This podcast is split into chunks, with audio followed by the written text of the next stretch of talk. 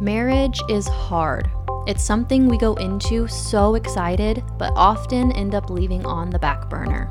We believe in a 1 Corinthians 13 type of love, one that takes intentionality and purpose. A good marriage is not something that happens by accident. So it's our hope that you leave feeling inspired to have some new topics of conversations with your spouse through listening to our talks here. I'm Kristen, And I'm Jaren. and this is Marriage on Purpose.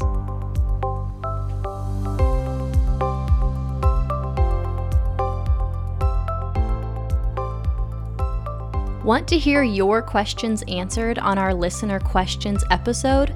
Send in your questions to marriageonpurposepodcast at gmail.com. All questions will be anonymous. We can't wait to hear from you.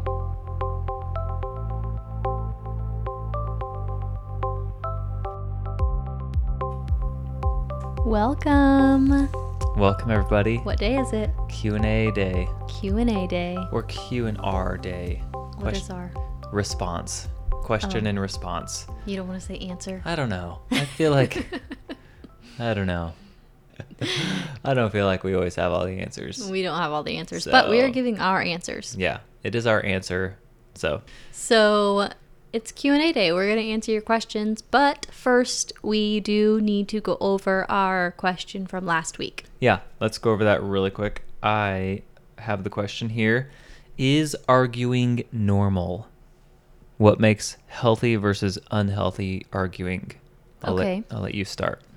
So let's start with the first part of that question. Is arguing normal? I would say absolutely. Even the most healthy couples that you could possibly imagine still argue. Yeah, it's a disagreement. If you have a disagreement, it can lead to an argument. And if you're arguing, how can that be healthy or unhealthy? How can you work through your disagreement on a certain situation? Good. Yeah, I would even say if you are not finding any disagreements at all, maybe are you stuffing feelings down to avoid conflict? I would say arguing and disagreeing is a very normal and healthy part of a relationship, and it all is about how you do it. Okay, so what makes an unhealthy argument versus a healthy argument? Well, I think there's some obvious things like belittling, name calling, using mean language, obviously, raising your voice. Those are all like obvious signs that an argument is getting unhealthy or toxic. Hostile. Hostile, yes. If you are someone who struggles with hostility in your arguments, I think it would be helpful to set some boundaries when you are not arguing and kind of talk about the things that are not okay with you while you're arguing. Maybe that is name calling. That's something you struggle with, or raising your voice. You feel disrespected when the other person raises their voice. Set those boundaries so that when you're in the middle of a disagreement, if those boundaries are crossed, you can then say, Hey, I'm going to walk away from this. This is crossing some boundaries. It's getting kind of toxic. We need to talk about this later when we're calmer. Yeah, there's always a way to talk about something calmly. As soon as your emotions get involved and you start dissing each other, that's probably when you should just stop because you can talk about any situation calmly like adults without being mean to each other. I mean, it's possible. It is possible. And I think you should choose that route every time when you can. So, good question. Yeah. Um, all right, let's jump into this uh, Q and A. Our first question is: Would you recommend homesteading slash homeschooling, and why?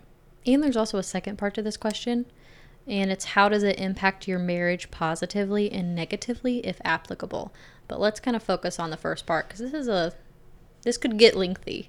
Sure. yeah, we could go for a while on this. I think. So, if you don't know, we have a very small, what we would consider homestead, and we just started homeschooling last year for the first time. We're about to go into our second year of homeschooling. And even homesteading is a very new thing for us.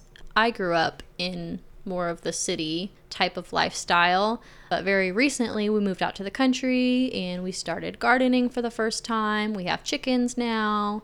We've got a dog, we've got a couple ducks, so we're kind of jumping into this homesteading thing. It's very small, but we have changed our lifestyle a lot in a very short amount of time. Yeah, in the past two years, I would probably say maybe three years, we've kind of changed our mindset toward homesteading and homeschooling. I feel like it's been beneficial for us and our family. I agree. It kind of started as just wanting to change our diet and focus more on the health of us and our children. And we kind of just dove deep into the homesteading life. It just kind of. Yeah, we opened up a can of worms with that. Yes. and then we realized a lot of things. This was also during like COVID too. Yeah. So a uh, lot of things mm-hmm. were coming to light. People were, quote, waking up yeah. to a lot of things. But I guess we kind of did that a little bit before COVID. Mm-hmm. We were kind of interested in this, mm-hmm. and then COVID happened, and we were like, okay, that kind of solidifies what we were thinking. Kind of got us interested in that self sufficiency mindset, and we just kind of dove right in. Yeah, I think a lot of people felt that way a lot during that time, but we really went with it we already wanted to move in the country because, as Kristen said, she lived in the city and stuff. I did not. I had lived in the city, but it was like a small city away from Indianapolis, and it was country. A lot of it was country. So I was used to that. I liked that. I always wanted to get back to that. So for the homesteading aspect, I think we would definitely recommend it because it builds stuff we don't really have in our modern society, I suppose. Um, like hard work intentional work. It's getting dirty and building things and being creative. Yeah, that's one thing that we found jumping into this homesteading lifestyle is that our modern society really lacks hard work. We are so used to having things handed to us. We're so used to comfort. Once we started homesteading, that really showed us that there is enjoyment and fulfillment in hard work. And we didn't realize that before. A lot of times, when you're so used to living in that comfort zone mindset, that is almost harder because you just get so desensitized from joy. Yeah, and you become dependent on entities in the world that provide a convenience, you know, like the store, anything like that. Like you learn self sufficiency, you learn how to do things yourself with homesteading, it seems and I think that's an awesome trait. Everybody should, you know, strive to perfect in themselves. Yeah, I think it just showed us that we weren't created to have everything so easy on us. We were created to work, and there's so much fulfillment in that. So, although it is really hard, our lives have changed in some hard ways, we still would 100% recommend homesteading. Yeah, and homeschooling, I mean, obviously, I think we would both recommend it, yeah. but that is something that definitely is dependent on your schedule. Like sure. having a homemaker like Kristen stays at home and has time to do that and invest energy into that, it works for us. Mm-hmm. If both spouses are working all the time, it might it just might not be in the cards, you know. But we definitely value educating our kids ourselves and yeah. choosing a curriculum that we agree with and teaching our kids here. It's we find it easier. You you have your it takes maybe an hour at most, depending on what you're doing, it seems like, to get through one lesson, one day's worth of school with your kids. So. At least in these younger years, True. we have a first grader about to go into second grade. And in these smaller years, homeschooling is so much easier than you would think. It is challenging in the way that you don't just get to send your kids off and get a break from them, but easier than you would expect homeschooling to be. Yeah, with all the curriculum options out there now, it's really self guided. Like you have a book, they have a book, and they go together. When you do the lesson, the book tells you what to say and do, and then the kid follows along in their book. And there's so much freedom in what you consider school, at least in the Indiana laws. It is so easy to homeschool you as the parent get to choose exactly what you would call a school day. You can do your math, your language arts, but if one day you want to deep dive into a random topic that your kid is interested in, you have the freedom to do that. If that's watching YouTube videos or coming up with a science experiment on your own or taking them out back to help build the chicken coop, you get to check that off as a school day. And I think that's so awesome that you can have the time and freedom to be able to do that, to be able to deep dive into the topics that they're interested in or they are good at, because the main stuff takes so little time. You just have so much more time on your hands. And I love that they can be active and all those things that regular school doesn't have. All right, the second part of that question says how does it impact your marriage positively and negatively if applicable? I would say for us, it's mostly positive just because it is a big passion for both of us homesteading, homeschooling, being self sufficient, really doing things on our own. We're both passionate about that. We can geek out on it together, and we love to listen to podcasts about it together and learn together and just do things side by side. So for us, it's been something that has grown us together but I could see how it could maybe impact your marriage negatively if like one person is a lot more passionate into the homesteading thing than the other. But for us, it's been mainly positive. Would you agree? I would agree. Yeah, we both see the benefits of it for us and our family, and we think it's a good thing. So we both do it. So, yeah. If I could think of a negative, I would say the time that it takes to put into homesteading. There has been weeks where our chicken coop completely got destroyed by the wind and we had to drop everything that we were doing that weekend and Jaron had to bust out a new coop. Some could see that as a negative impact because yeah. that did take away time that we could have spent together. We had plans that weekend. It was really frustrating. So there's definitely been some negative things, but I think the positives outweigh the negatives so much, so that's just not in the forefront of our heads. Yeah. That was a great weekend. Yep. But it happened, so wasn't too upset about it. All right, let's move on to the second question, and that is How has your relationship evolved as you've grown as people? I would say our relationship has grown with us as we've grown. It's been impacted positively because we put in the time. We don't always get it right. There are lulls, you know, there's valleys that we go through where we aren't putting in time because we're busy, but we've been married for eight years, so looking back, generally, the majority of it has been positive. Our relationship has gotten better. Our dynamic has gotten better in the house, you know, with kids. We've had to change a lot. So as we've grown as people, having different jobs, having kids, homesteading, moving to the country, doing a lot of different things, we still are intentional in our relationship. So it hasn't felt anything negative from that. I don't think. I think it's only grown us closer. Yeah, I think our growing as individuals has only been better for our marriage. It has grown us closer as well as we've worked on ourselves and became healthier people.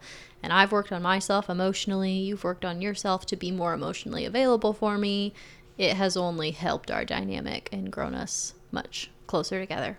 Yeah. Um, and so the next part of that question says, Were there times you felt one of you was growing and the other wasn't? So, how did you guys repair that disconnect? Yeah, I can think of some times that I felt like I was doing a lot of work to grow and like better myself, and maybe Jaron wasn't so much. And I can say that I was frustrated in the moment. mm-hmm. in the moment, it was kind of frustrating me. Yeah, I knew that. but looking back now, I think it was kind of silly that I was frustrated about it because we've been together eight years. And over that time, we've both grown at different rates at different times. Does that make sense? Like, there's been times where I have done a lot of growing and a lot of work, and then there's times where I've kind of been in a rest season and I've slowed down, and you've been growing. And just because we're not growing at the same rate at the same time doesn't mean that one of us is just kind of like going off, getting better, and the other one's just a pile of dirt in the back, you loser, know? Like, a yeah. loser back there. yeah, dirt bag. Is this how you really feel? Are you are you saying these things because it's how you really feel? No, I didn't really feel like that. I'm saying you were not like that. I think it's helped me to realize that there is nothing that I can do as a wife to speed up my husband's growth. I think so often in a marriage we want to kind of change the other one because we think that they're not on our level in certain areas, but you can't change them. And you have to get to a place where you're just kind of cool with that. you're cool with them being the individual that they are. You chose to love them for better or for worse if they stay the same for the rest of their lives or if they get better and better and better and grow. And let's hope that the person that you chose to marry will want to grow and better themselves. But you did choose to marry them as they are. And if they never do, you kind of have to be okay with them just being themselves. But we have both grown a lot over the years. So now looking back, I think it was kind of silly because it's not like he was just not caring about anything, kicking his feet back, not trying. Like it wasn't like that. I was just in a place of immense growth and really working on myself that it felt like he wasn't. But really, we were just growing at different speeds and that has happened so much throughout our relationship where one of us has been growing and the other one hasn't and it's it is what it is. Yeah i think it's fine. A lot of times when i don't seem like i'm growing i might be involved in a house project or something. That's not like it's kind of hard to define what growing is. Yeah i think there are times when you need to slow down on growth because growth is tiring and sometimes rest is good for you too. Sometimes your spouse might just be resting and they might not be in a season of growth, and that's okay. Accept them for what they are and for not what they could be. Yeah, it's hard to grow all the time. I remember a time when I was very into podcasts for like biblical theology and I was super hungry for that. I had a lot of drive time when I was working. So I was interested in that. And then at some point, I just got overstimulated with it, or a project in the house came up and I had to remodel something. I just didn't have mental space for that anymore. So I didn't, you know, I just kind of fell off of that. Not to say I wasn't growing, because now I'm learning how to like build walls and do plumbing and run electrical and stuff. There's growth in that too. As a homeowner, you kind of, you know, homesteader, homeowner, you self sufficiency, you know, it's part of it. So I feel like that counts as growth even though it's not like a spiritual growth or a personal development growth, it's like skill growth. Yeah, there's a lot of different types of growth. So just recognize that just because you might be really working on yourself doesn't necessarily mean that your spouse is just never going to grow if they're not doing it at the same rate or it doesn't look exactly the same as your growth does.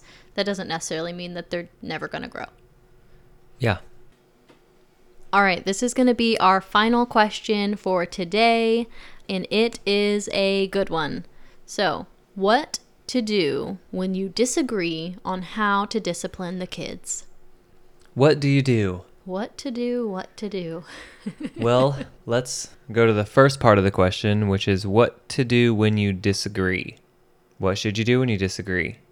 Just like we talked about before, healthy communication That's have the a first step. Yeah have a healthy way to communicate with each other. If you're disagreeing on anything it could be where you're going to have lunch after church or literally the smallest thing. If you're going to disagree start with healthy boundaries. You don't raise your voice you know stuff that you mentioned earlier is very important as a foundation for disagreements in general don't belittle each other. Don't make the other person feel dumb for their thoughts, even if you disagree with them. That's part of kind of creating a safe environment for the person to share their feelings. Yeah. I think whenever it comes to disciplining the kids specifically, you should probably take time to figure that out. Maybe do some self reflecting on why you want to discipline the way you do versus why your spouse wants to discipline the way they do and kind of see the root of your how you are naturally reacting. Most often than not, it's the same way you were disciplined and you don't really have a reason for question you don't really question it. You just do it out of natural response. Or maybe it's not the way that you were raised, but maybe it's the opposite yeah. Sometimes we have the tendency to either repeat what we know, which is exactly how we were raised, or we do the opposite where we want to go to the complete other extreme of how we were raised just because we see some problems with it. But just because there's some problems with how you're raised doesn't mean that you necessarily have to jump to the complete opposite extreme. This is a topic that definitely needs humility on both sides. 100%. If you come into this prideful and thinking your way is the only way because that's how you had it done to you, or you're not doing it a certain way because that's how you had it done to mm-hmm. you. You should really step back and take a look at the picture now. You're not with your parents, you're not with your grandparents, you're not, none of, you get to start fresh with your kids. And if you have trauma or if you just have feelings about how you were disciplined or not disciplined, you should bring those to the table and discuss that. Yeah, it takes a lot of self awareness. I don't think people realize how deep this conversation can be. A lot of times we don't really know why we feel so strongly about how we want to do it, but we just feel strongly that this is the right way. This is how it should be. So it takes a lot of just self reflecting and self awareness to get to the root of why it is you feel so strongly your way is correct and recognize that, uproot that a little bit and figure out why. And if your reason why doesn't make a whole lot of sense, it's not logical, then just try to start fresh clean the slate. Yeah, that's where the humility comes in. It's very hard to just be like, I don't know why I'm one a discipline this way, and you're telling me I'm wrong, but I don't know. I just feel like we should. It worked for me. I'm yeah. fine. I turned out fine. You know, yeah. that whole argument. Just have some humility and say, maybe we do need to have this conversation. We have different kids. We're different people. We were raised differently with different discipline growing up in our house let's talk about how we want to do it because you're still a team you know you can't just come in and steamroll discipline like dads usually try to do like i have definitely done and just take over try to just be in control really quick because that's kind of my ner- my natural reaction is to just control the situation control their emotions control their actions and it's not always best yeah, so an example for us, like Jaron said, he was wanting control. He was kind of the disciplinary in our household, and I was very much the opposite. So we have definitely dealt with this. I really struggled to create boundaries with my children. I really struggled to follow through on discipline. I, I think I've mentioned this before, but I really over identified with my kids' feelings and I really struggled to pull through when it came to discipline, and Jaron was the opposite. And th- we we did butt heads on this often, where I was kind of like, "Why don't you have more grace? Why can't you understand what they're feeling? Why I don't understand why you just want to control them. Why does this matter? If you can't think of a reason to discipline them, if if the reason doesn't make sense, then why are you doing it?" And he was the opposite, where it's like, "You don't need a reason. They just need to listen to us. They need to respect us." And we were very much on opposite ends of that. Yeah, like they don't need to walk all over you and you have a mental breakdown by the end of the day because they're running the house, you know. Sometimes that that's where that would come from for me is like being in the work field in the workforce.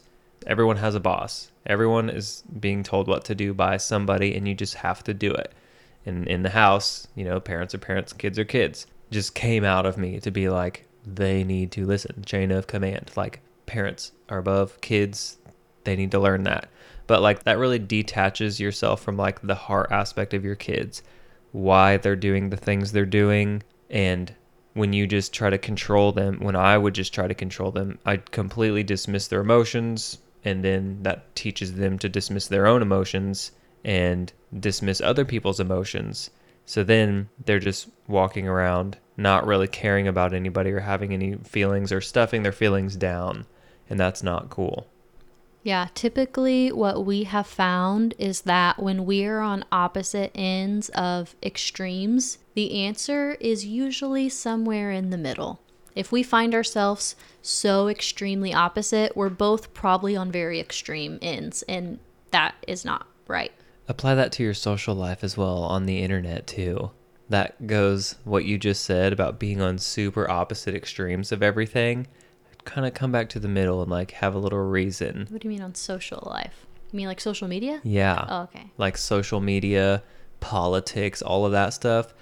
Yeah. We don't need to be so radical in any sense, really. I don't think, because you might be wrong.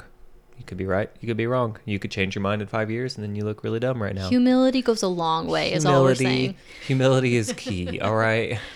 Yeah.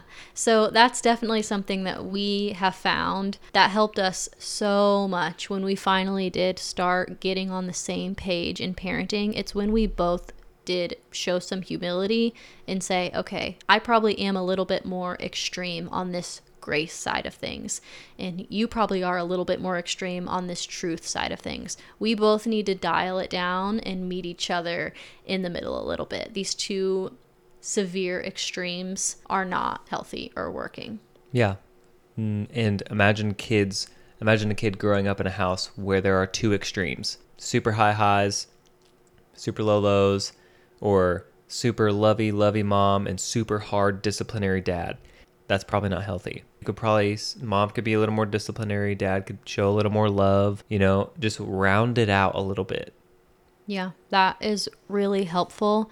If you think about, for me, for instance, I fall more to the grace side of things when it comes to parenting. If I try my hardest to be more on that disciplinary truth side that Jaren is at, I'm not ever going to cross the line where I'm too extreme on the truth side because my natural tendency is to be on the grace side. So I can kind of loosen the grips on grace and be a little bit more strict on the truth because I know me, I'm not going to get too extreme. So that's something that you can kind of think about, figure out what side you fall on and know I don't I may not need to work so much on grace because that's going to come natural. I can kind of work on the other side and this other part will be a natural thing that comes out of me. Yeah, same for me. I can really try to be more emotional with my kids or play with them more or show them my soft side more so than like focusing on being hard and getting them to listen to all the rules and do all the right things because I'm already kind of going to do that naturally like you said. It just comes out of you. You got to focus on the other thing that you don't really naturally do. And if there's certain things with discipline that you just need to talk about or you just are totally disagreeing on 100%, maybe just omit them from the disciplinary practices until you come to a compromise on them. For sure. Agree not to do them because neither one of you, one says yes, one says no. You If probably you're should not- just agree on it, but because your kids need to see you on the same page. Yeah. If you're not both on board, that might be something you just need to put away for now.